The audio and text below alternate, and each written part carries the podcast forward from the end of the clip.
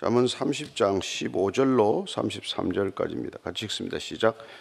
거머리에게는 두 딸이 있어 다오다오 하느니라. 족한 줄을 알지 못하다. 족하다 하지 아니하는 것 서넛이 있나니 곧 소울과 아이 베지 못하는 태와 물로 채울 수 없는 땅과 족하다 하지 아니하는 불이니라. 아비를 조롱하며 어미를 순종하기를 싫어하는 자의 눈은 골짜기 까마귀에게 쪼이고 독수리 새끼에게 먹히리라. 내가 심히 기 여기고도 깨닫지 못하는 것 서너시 있나니? 공중에 날아다니는 독수리의 자치와 반석 위로 기어다니는 뱀의 자치와 바다로 지나다니는 배의 자치와 남자가 여자와 함께한 자치며 음녀의 자치도 그러하니라. 그가 먹고 그의 입을 씻음같이 말하기를 내가 악을 행하지 아니하였다 하느니라. 세상을 진동시키며 세상이 견딜 수 없게 하는 것 서너시 있나니? 곧 종이 임금된 것과 미련한 자가 음식으로 배부른 것과 미움받는 여자가 시집간 것과 여종이 주모를 이은 것이니라. 땅에 작고도 가장 지혜로운 건 넷이 있나니 곧 힘이 없는 종류로 돼 먹을 것을 여름에 준비하는 개미와 약한 종류로 돼 집을 바위 사이에 짓는 사반과 임금이 없어되 다 때를 지어 나가는 메뚜기와 손에 잡힐 만 하여도 왕궁에 있는 도마뱀이니라. 잘 걸으며 위풍 있게 다니는 것 서넛이 있나니 곧 짐승 중에 가장 강하여 아무 짐승 앞에서도 물러가지 아니하는 사자와 사냥개와 숫염소와 및 당할 수 없는 왕이니라. 만일 네가 미련하여 스스로 높은 체하였거나 혹 악한 일을 도모하였거든 네 손으로 입을 막으라. 대저 젖을 저으면 엉긴 젖이 되고 코를 비틀면 피가 나는 것 같이 노를 격동하면 다툼이 남이니라. 아멘. 에, 우리가 뭐 이렇게 책을 읽거나 뭘 이렇게 누구에게 얘기를 들을 때 뭘 정리를 잘 해서 전해주는 사람들이 있죠. 어, 특별히 뭐, 뭐 이렇게 성공하는 무슨 뭐 일곱 가지 법칙이라든지 또 뭐 곱게 늙는 세 가지 원칙이라든지 이런 식으로 자꾸 숫자로 해서 몇 가지 정리해서 해주는 게 있잖아요. 오늘 자문이 그런 식이죠. 뭐가 뭐가 뭐 있다. 일상적인 것들 중에서 몇 가지 공통점을 들어서 우리에게 교훈을 가르치는 그런 자문입니다. 이걸 이제 숫자 자문이라고 이렇게 표현하는데 오늘 이 아고레 자문은 오늘 우리가 본문 가운데 다섯 가지 숫자 자문 뭐, 뭐 이런 이런 것들이 서너 있는데 셋, 넷을 들어서 얘기하고 있는 이런 자문이에요. 그래서 이걸 숫자 자문이라고 하는데 오늘 우리에게는 어떻게 보면은 자족하는 삶을 가르치는 이 잠언 말씀을 통해서 이 세상이 하나님이 원래 의도했던 질서를 유지해 나가고자 하는 것이죠. 사실 우리가 뭐 교육을 시킨다든지 이런 것도 기존의 질서를 유지해 나가자는 목적에서 어떻게 보면 정상적인 사회와 가정을 가르치는 것이고 잠언도 그런 의미에서 보면은 기존의 질서를 든든히 지켜 나가자는 것인데 어떻게 해서 질서가 뒤집혀진 세상이 되었는지도 오늘 알 수가 있는 말씀입니다. 15절 16절입니다. 시작. 거머리에게는 두 딸이 있어 다오다오 하느니라.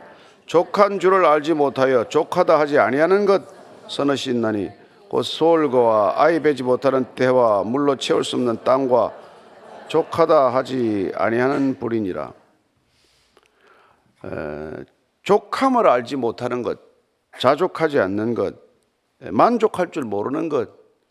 사실 그게 어떻게 보면은 질서나 조화를 깨뜨리는 큰 요인이 되지 않습니까? 그냥 거기서 멈추면 좋은데 조금 더 나가다가 더 나가다가 더 욕심부리다가 결국은 그걸 다 깨뜨리고 마는 것이죠. 그런 것들에 이렇게 뭐 선엇이 있다. 원래 원문을 보면 셋이 있다라고 되어 있는데 이걸 이제 선엇으로 번역을 했어요. 보니까 뭐 거머리 또 솔, 태, 물, 불, 막 이런 것들 지금 나와 있는데 거머리는 빨판이 두 개가 있다고 그래요. 근데 이게 피를 워낙 빨아먹어 가지고 자기 몸무게 다섯 배까지 피를 빤답니다. 그러니까 뭐 어떻게 보면 지나친 욕심을 부리는 것의 어떤 상징적인 그런 동물 대명사가 될 만하죠. 뭐 이렇게 자기 몸무게만큼 먹어도 그게 먹을 수가 없는 건데 그걸 어떻게 그렇게 먹는지 모르겠어요. 거머리 물려봤어요? 우리 옛날에 뭐 이렇게 논에 들어가거나 하면 거머리 많이 물려봤는데 그게 또 이게 이뭐이 뭐라나 이게 고혈압이 좋다 그래가지고 일부러 거머리 치료 효과가 있어요.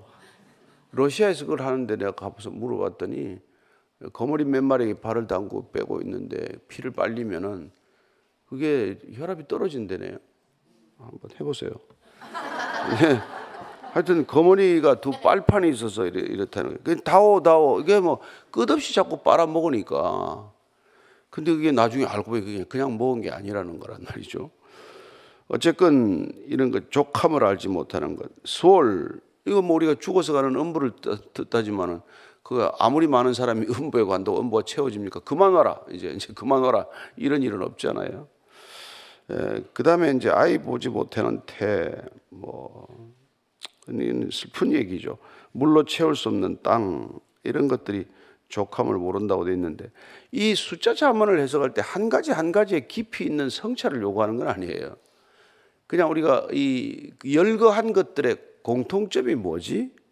이걸 캐치하는 게 중요하지. 하나하나를 낱개로 별개로 그렇게 뭐 깊이 음미하는 그것은 자문의 취지하고는 좀 다른 방향이에요.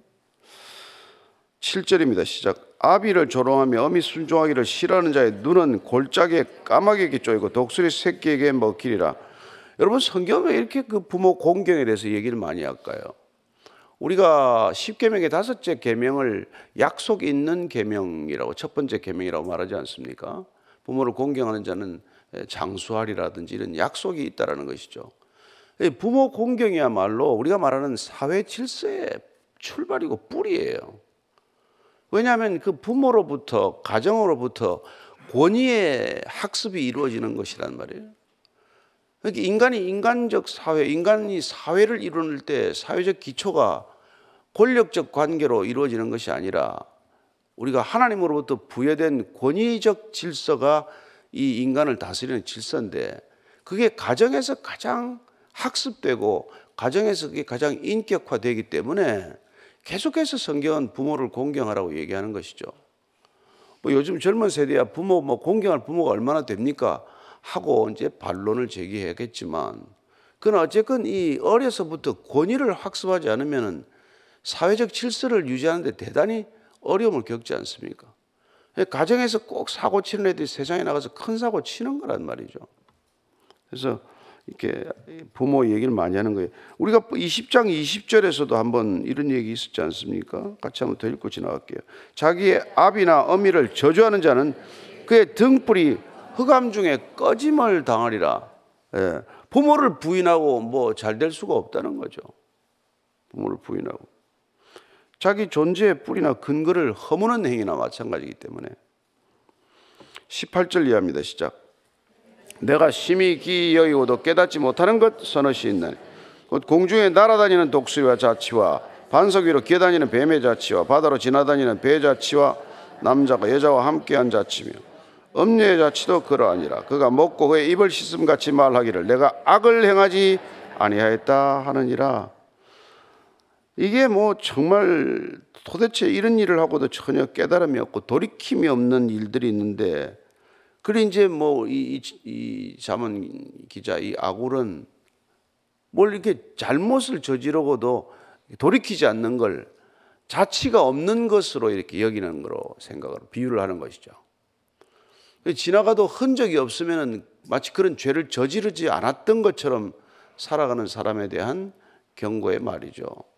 자치는 없어서 내가 처벌은 안 받을지 모르겠지만 증거가 눈에 채택이 안 돼서 내가 죄를 예, 뭐 감옥에 안 갈지는 몰라도 그러나 하나님 눈에는 그게 남아 있다. 이걸 가르치려고 하는 얘기죠. 독수리가 뭐 하늘 날아가면 자치가 남습니까? 그렇죠? 뱀이 뭐 바위 저기 저 반석 위로 걸어가면 반석에 뱀이 지나가는 흔적이 있습니까? 배가 그렇다는 거죠. 또 남녀와 함께 함께한 자치도 자치가 없는 것 같지만 심지어 음녀들도 그렇다는 거예요. 뭐 성경은 계속 그 당시만 해도 좀 가부장적 이렇게 권위주의 때문에 여자 얘기만 많이 하지만 엄난한 사람도 마찬가지라는 거예요. 이제 먹고 입을 씻음 같이 이거는 이제 이렇게 뭐랄까요 이게 이제 직접적으로 표지하고 애둘러 표현하는 것이죠. 예. 그런 은유법이지만은 어쨌건 그래 놓고는 내가 악을 행하지 않았다. 나는 아무 죄도 없다. 라고 주장을 하지만은 그렇지 않다는 거예요. 예. 자기 여러분 마음판에 그게 한번 죄를 짓고 나면 그 마음에 죄가 지나가는 흔적이 없겠습니까? 자기 마음에 이게 기억이 되어 있다는 것은 하나님이 다 기억하고 있다는 뜻이에요. 그 나중에 그 다 계산해야 된다는 거예요. 전도서 12장 마지막 절입니다. 14절이에요. 시작. 하나님은 모든 행위와 모든 은밀한 일을 선악간에 심판하시리라. 그 가면은 뭐 우리가 한 말도 다 그게 기록이 돼 있고 여러분 요새 보십시오. 뭐 디지털 그 기기가 얼마나 훌륭한지 뭐 우리 일생 동안 한 말 이렇게 USB 어, 그칩 하나에 다 거기 뭐, 뭐, 뭐 다도 아니죠. 그죠? 우리가 평생 한 말 1기가나 될려나 몇 기가나 될려나 모르겠네. 다 기록되잖아요. 그 우리만 잊어버렸지 뭐 그게 다 남아 있을 거 아니에요. 예. 참 어떻게 보면 무섭죠. 우리가 한 말은 우리 입 밖으로 나갔지만 이 파장은 영원하잖아요. 이렇게 말씀은 살았고 운동력이 있다는 말이 이해가 되지 않습니까? 아니 일으킨 파장은 우리가 가서 소멸된다고 생각하지만 영원한 파장을 일으키는 거예요. 예. 그래서 누가복음 12장 2절 3절 예, 이렇게 말하는 겁니다. 예수님 말씀이에요. 시작. 감추인 것이 드러나지 않을 것이 없고 숨긴 것이 알려지지 않을 것이 없나니 이러므로 너희가 어두운 데서 말한 모든 것이 광명한 데서 들리고 너희가 골방에서 귀에 대고 말한 것이 지붕 위에서 전파되리라. 예수님 이렇게까지 말씀해 주시는 것이죠. 감추어서 한 것, 드러나지 않을 것 하나도 없다. 다 밝혀진다. 다 드러난다. 귓속말로 한 것 다, 다 있다. 예? 골방에서 얘기한 것, 지붕 위에서 얘기한 거랑 똑같다는 거예요. 참 알면은 참 섬찟하죠. 히브리서 4장 13절에 가면은 예, 이렇게 얘기합니다. 같이 읽는다 시작. 하나도 그 앞에 나타나지 않음이 없고 우리의 결산을 받으실 이의 눈앞에 만물이 벌거벗은 것 같이 드러나느니라. 만물이. 아마 우리가 나중에 그 육신을 벗고 나면은 아마 이런 일이 아유 참 끔찍하죠. 그러니까 그게 벗은 듯이 사는 거예요. 벗은 듯이. 예, 요새 그렇게 안 살지 않으면 참 또 뭐 이렇게 참 유명 배우의 비극적인 소식을 또 듣는데 말이죠. 다 누가 뭐 그런 거 할 때 그게 그렇게 드러나리라고 생각하고 했겠습니까? 여기는 안전하다. 여기는 비밀이 지켜진다. 비밀을 보장해 주겠다. 그런 얘기를 듣고 그걸 다 했을 거 아니에요. 근데 무슨 비밀이 있습니까, 세상에? 있는 것 없는 것 다 까발기는 거고 무슨 신상 털기니 뭐니 해가지고 하는 거기 때문에 이 시대가 얼마나 위태롭고 얼마나 악하고 얼마나 이게 정말 부도덕한 사회입니까? 그러니까 그리스도인들은 정말 하나님 앞에서 벌거벗은 듯이 사는 게 습관이 되고 삶의 일상이 되면 그럼 이 세상적 기준보다 높이 사는 거니까 그런 염려가 얼마나 스트레스 얼마나 적게 받겠어요. 그러니까 우리는 뭐 굳이 뭐, 뭐 녹음하려면 해봐라. 요새는 뭐 전화하면 다 녹음된다면요. 그러니까 녹음돼도 아무 책 잡힐 얘기를 안 하고 사는 게 습관이 돼야 된다 이 말이죠. 예. 해가지고 뭐 안 한 얘기도 편집해서 하고 요새는 뭐 AI가 무슨 뭐 예? 아유 진짜 정말 큰일이더만. 예. 이 얘기 안 한 걸 그냥 얼굴만 가지고도 얼마인지 얘기한 것으로 지금 만들어내는 세상 아니에요? 그러니까 뭐가 뭐가 이게 진실이고 뭐가 가짜인지를 분간해가 이렇게 어려운 세상을 만들어 놨으니 세상의 질서가 뒤집혀도 단단히 뒤집혀 있는 거란 말이죠. 이게 그리스도인이란 뒤집힌 세상의 질서를 그나마 바르게 살아가고자 하는 사람들이다 이 말이죠. 예, 이미 세상의 질서는 뒤집힐 대로 뒤집혀 있다 이 말입니다. 그래서 21절 이하 이렇게 말합니다. 시작. 세상을 진동시키며 세상이 견딜 수 없게 하는 것 서너시 있나니 곧 종이 임금된 것과 미련한 자가 음식으로 배부른 것과 미움받는 여자가 시집간 것과 여종이 주모를 이은 것이니라. 그 당시 사회에 적어도 뭐 이 뭐 한 3, 4천 년 전 사회에서는 이런 것들이 세상이 뒤집힌 증세다. 예. 세상이 별꼴을 다 보겠네. 세상이 이렇게까지 망가질 수 있나? 한게 이제 이런 정도예요. 그죠? 종이 임금이 된 거. 그 당시에 뭐 역성 혁명이 뭐니 해서 우리나라에 그런 일이 고려조에 얼마나 그런 일이 많았습니까? 그러니까 이게 돼서 안 될 일들이 일어난 것의 대표적인 케이스를 이렇게 꼽는 거죠. 그 다음에 미련한 자가 음식으로 배부르는 것. 예. 근데 이건 미련해서 음식으로 배부른 거 아닌가 하는 생각이 들겠지만 예, 끝없이 먹어 먹는 거란 말이에요. 먹어서 안 될 사람이 어떻게 보면 굶어야 될 사람이 계속 먹고 있는 거나 마찬가지예요. 그것도 다 질서를 어긋난 거예요. 그러니까 잘 됐어요. 이제 이제 어차피 뭐 또 세일하고 하면은 금식도 해야 될 텐데 조금 먹어둔 거 이제 다 빠질 거야 아마. 그다음 미움 받는 여자가 시집 간 것. 이거는 하여튼 뭐 세상에 평판이 안 좋은 것. 온갖 스캔들을 다 일으키더니 그것도 시집을 갔대네. 요새는 뭐 흉도 아니죠 뭐. 예. 더 떵떵거리고 더 잘 가더만. 남의 멀쩡한 집을 깨고 들어가고 그러잖아요. 그 이게 그 당시에는 이게 사회적으로 큰 무리, 무리를 일으킨 일이란 말이에요. 지금은 뭐 별 무리가 아닌지 몰라도 세상을 진동시킨 사건이 옛날에는 세상이 발칵 뒤집힌 일이란 말이죠. 예? 견딜 수 없게 한다. 세상이 견딜 수 없는 것. 어떻게 이런 일이 있을 수 있냐고 땅을 치고 토, 참 통탄하던 일들이 지금은 날마다 일어나는 일이 되고 말았지만 참 안타까운 일이죠. 여종이 주모를 이은 것. 뭐 이게 안주인이 뭐 돌아가셔서 뭐 다시 여종이 들어왔는지 아니면 그냥 쫓아내고 들어왔는지 모르겠지만 여종이 그 집에 있다가 그냥 안방 주인을 꿰찬 거예요. 이런 일이 있어서는 안 되는 일이 있다는 그런 거라. 그러니까 세상의 질서가 지켜야 될 질서가 있고, 예, 그걸 반드시 그걸 준수해야 될 질서가 있는데 그런 질서를 깨는 것, 이런 것들이 우리가 보면 아까 다 지나친 데서 일어난 것이다. 예, 다고 다고 하는 욕심에서 비롯된 것이다. 멈추지 못하는 사람들이 일으키는 그런 혼란이요, 그런 분란이다고 얘기하는 것이죠. 24절 이하입니다. 시작. 땅에 작고도 가장 지혜로운 것 넷이 있나니 곧 힘이 없는 종류로 돼 먹을 것을 여름에 준비하는 개미와 약한 종류로 돼 집을 바위 사이에 짓는 사반과 임금이 때다 때를 지어 나아가는 메뚜기와 손에 잡힐 반에도 왕궁에 있는 도마뱀이니라. 그러나 세상을 보면은 또 자기 분수껏 살아가는 것, 연약하지만은 지혜롭게 살아가는 것.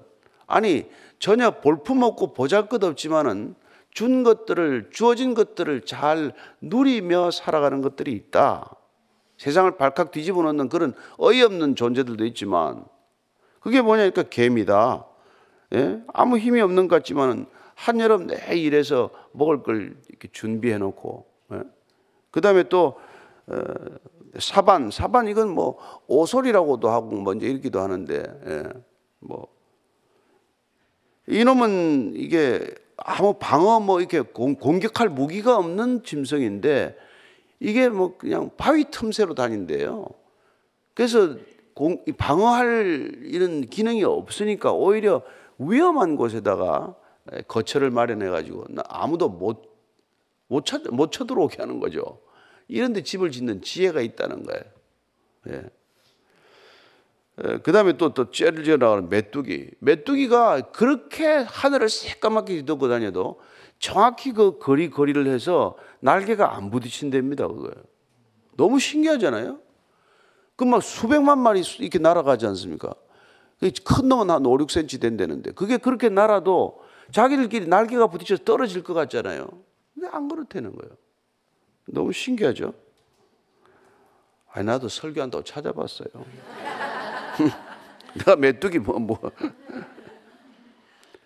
손에 잡히면 왕궁에 있는 도마뱀. 도마뱀은 이놈이 이게 흡착력이 좋아가지고 유리를 기어 올라가요. 유리를 타고 올라가고. 그리고 아무 곳에나 갈 수 있다는 거예요. 그래서 아무나 못 가는 왕궁에도 자기 거처를 마련할 줄 있다는 거예요. 그러니까 이렇게 뭐 볼품없는 짐승들 아주 하찮아 보이지만 하나님께서 살아갈 수 있는 능력을 줬고 살아갈 수 있는 그런 또 나름대로 지혜를 줬기 때문에 다 그렇게 살아간단 말이에요. 인간은 왜 그렇게 못 사냐? 예. 그렇게 그렇게 남을 부러워하고 그것은 뭐 예, 이렇게 살 필요가 없다는 거죠. 예. 그참 재밌지 않습니까, 여러분? 어떻게 하면은 그렇게 근데 인간만 그렇게 욕심을 부리고 인간만 주어진 것들에 만족하지 못하고 어떻게 하면은 저런 인간처럼 될 건가를 바보처럼 생각한단 말이에요. 그게 뭐냐니까 다 주인을 몰라서 그렇다는 거예요. 예. 나는 왜 이 땅에 왔나? 난 뭘 하라고 보냄 받았나? 예. 이걸 분명히 알면 그렇지 않을 텐데 이걸 모르니까 저 사람은 뭐 하나? 저 사람은 왜 저걸 하나? 저 사람은 왜 하는 걸 나는 못 하나? 그러고 평생을 그렇게 보내거나 안 그러면 지나친 욕심을 부리거나 그런단 말이에요. 그래서 이사야서 1장 3절 통탄을 이렇게 하는 거예요. 하나님께서 시작. 소는 그 임자를 알고 나귀는 그 주인의 구유를 알건만은 이스라엘은 알지 못하고 나의 박son 깨닫지 못하는도다 하셨도다. 소도 임자를 알고 나귀도 주인을 아는데 인간은 주인을 몰라. 주인을 몰라. 지가 주인이지 뭐 다 주인이라고. 그러다가 하여튼 참 온 세상에 다 주인 되는 세상이 뭐예요? 그 우리가 사사기적 세상이라고 그러는 거죠, 뭐. 예. 내가 다 주인 되는 세상. 이 그렇게 만들어 놔 가지고. 예레미야서 8장 7절이에요. 같이 읽습니다. 시작.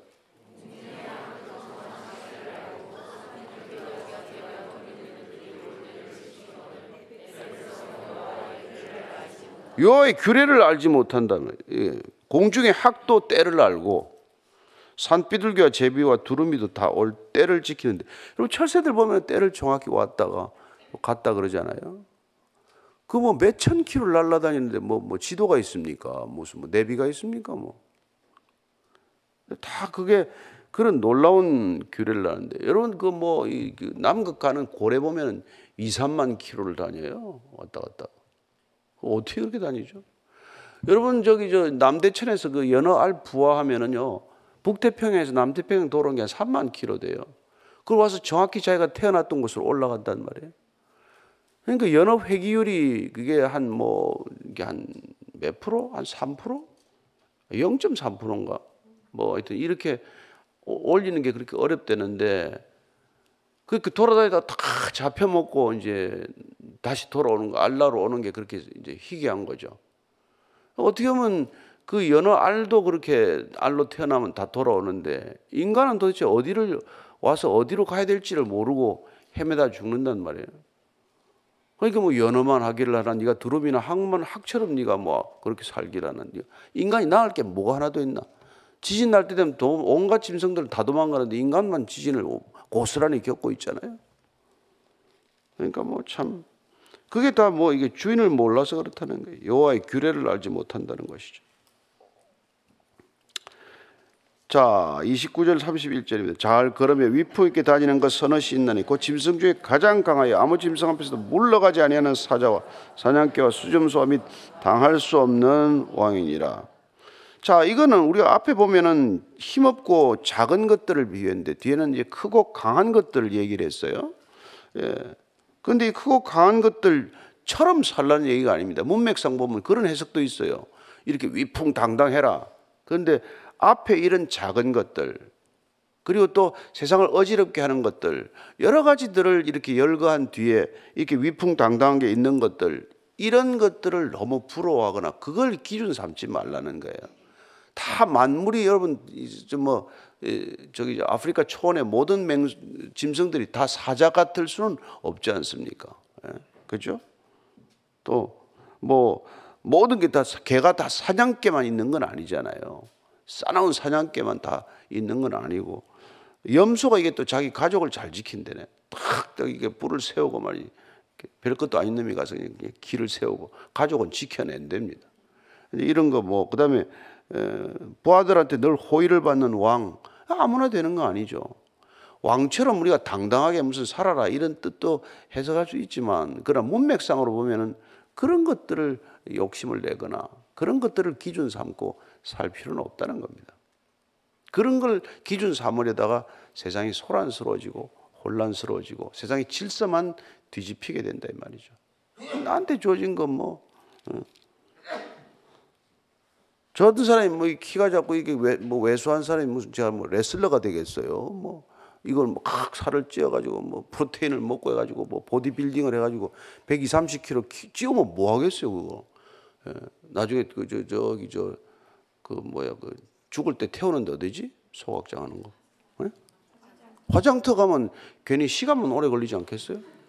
예, 바싹 말라 죽으면 금방 처리가 될 텐데 말 괜히 살을 찌워가지고 태운다고 기름만 많이 들고 전기만 많이 들고 그렇게 살지 말라는 거죠.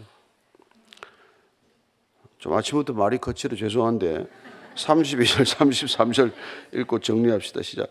만일 네가 미련하여 스스로 높은 체하였거나 혹 악한 일을 도모하였거든 네 손으로 입을 막으라. 대저 젖을 저으면 엉긴 젖이 되고 코를 비틀면 피가 나는 것 같이 노를 격동하면 다툼이 남이니라 그래서 미련해 가지고 이렇게 높은 체하고 네가 뭐 주제에 말이 무슨 뭐 뭐가 되는 것처럼 하고 모든 것 다 하는 하나님께로부터 왔음에도 불구하고 내가 뭔가 된 것처럼 말이죠. 제가 오늘 아침에 나오면서 야 내가 이게 걸어, 걸어 오는 거 이게 정말 하나에서 열까지 모든 것들이 사람들의 이렇게 신세를 지고 살아가는 거예요. 어느 것 하나 내 힘으로 사는 게 단 하나가 없어요. 예. 높은 채권하면 입을 막아라, 침묵해라 예, 그렇게 얘기합니다. 그래서 참 예, 우리가 이사에서 55장 7절 보면 예? 뭐라고 되어 있어요? 한번 보죠. 이사에서 55장 7절입니다. 시작. 예, 악인은 그 불의한 자는 그 생각을 버리고 여호와께로 돌아오라. 그리하면 그가 긍휼히 여기시리라. 우리 하나님께로 돌아오라. 그가 너그럽게 용서하시리라. 이렇게 지혜로우면은 돌아가면 돼요. 아무리 먼 길을 갔더라도 돌아가면 됩니다. 우리가 왔다고 이 온 길이 아까워서 못 가다가 다 이게 불행하게 끝나는 거거든요. 이 길이 아니다고 하면은 즉각 돌이켜야 돼. 즉각 돌이키는 데가 가장 빠른 때고 가장 적기라고 생각하고 돌이키면 돼요. 예. 아이고 이제 이 나이에 뭘 돌이키나? 아니요. 죽기 전에라도 돌이킬 일 있으면 돌이켜야 되는 것이죠. 저는 여러분들이 날마다 돌이킬 수 있게 되기를 바랍니다.